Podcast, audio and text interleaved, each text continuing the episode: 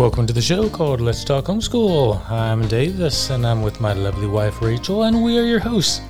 This is the show where we talk about everything homeschooling, the who, what, when, where, why, and how. We want to affirm and encourage you in the decision to homeschool. We want to challenge and inspire you to take it to new, to new heights, and we want to celebrate everything you get to experience along the way. This podcast is sponsored by Apologia Educational Ministries. Go to apologia dot com, a great place to explore creation. Today's show is titled, The Glory of God Leads Us to Worship. All right, if you are a regular listener of the Let's Talk Homeschool podcast, you know that on the fifth Monday of each month, we do a short devotional. So let's begin. Let's get right to it.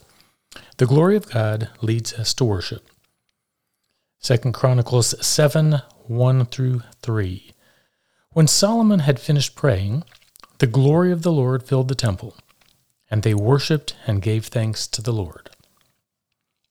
The ministry of the Holy Spirit is to glorify the Son of God. Jesus deserves that glory, and indeed, at the final meal with his disciples, Jesus prayed, "Glorify your Son, that your Son may glorify you." But what does this glory look like? In the Old Testament, the Hebrew word for glory comes from the same root word for weighty or heavy. In the New Testament, the meaning of the original Greek is more radiance and brightness. Ultimately, to glorify means to make much of something. We see the glory of God depicted throughout Scripture. On Mount Sinai, the glory of God was like a devouring fire in Exodus twenty-four sixteen. God said that the tabernacle would be sanctified by his glory, Exodus twenty-nine forty-three.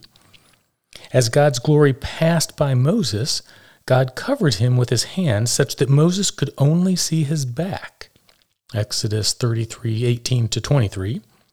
And the priest could not stand up because of the glory of the Lord filled the house of God, Second Chronicles five fourteen. The Holy Spirit points us back to Jesus with good reason. Too often, other good things and the not-so-good things of this world compete with Christ for our affections. Cheap glory substitutes are offered to us every day, and when we allow someone or something to edge Christ out of his rightful place at the center of our lives, we have entered into idolatry. As we see in Second Chronicles seven, one to three, glory first awakens awe, and awe then unleashes worship. But our awe should always be driven by our relationship with God, that is a vertical one, and never by the relationships we have with his creation, the horizontal ones.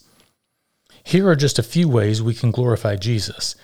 These activities stir us to wonder and ultimately to give praise to the one and only God who is worthy of our adoration. Our salvation. Don't be ashamed to tell your redemption story to anyone who will listen. Our sanctification. Life is hard, but you will grow in Christ as you persevere through trials and learn to rely on him through it all. Bearing fruit. Jesus tells us in John fifteen eight that the Father is glorified when you are fruitful. And our good deeds. In Matthew five sixteen, Jesus encouraged you to shine your light before men so that they may see your good works and give glory to your Father. So when was the last time you stopped and considered the glory of God? What other persons or things compete for the affection of your heart? Can you think of a time when glory led you to experience awe, which led you to worship God? Let's pray. Father, thank you for sending your Holy Spirit to point me to the person and work of your Son. Too often my attention and affection and even my worship are focused on the things of this world. Jesus, I praise you for your perfect sacrifice that allows me to live at peace with the Father. I am in awe of your amazing love for me. Spirit, guide me to worship you in spirit and truth, and help me to make much of Jesus in everything I say and do this week. As always, I'm walking by faith and enjoying the homeschooling adventure of a lifetime.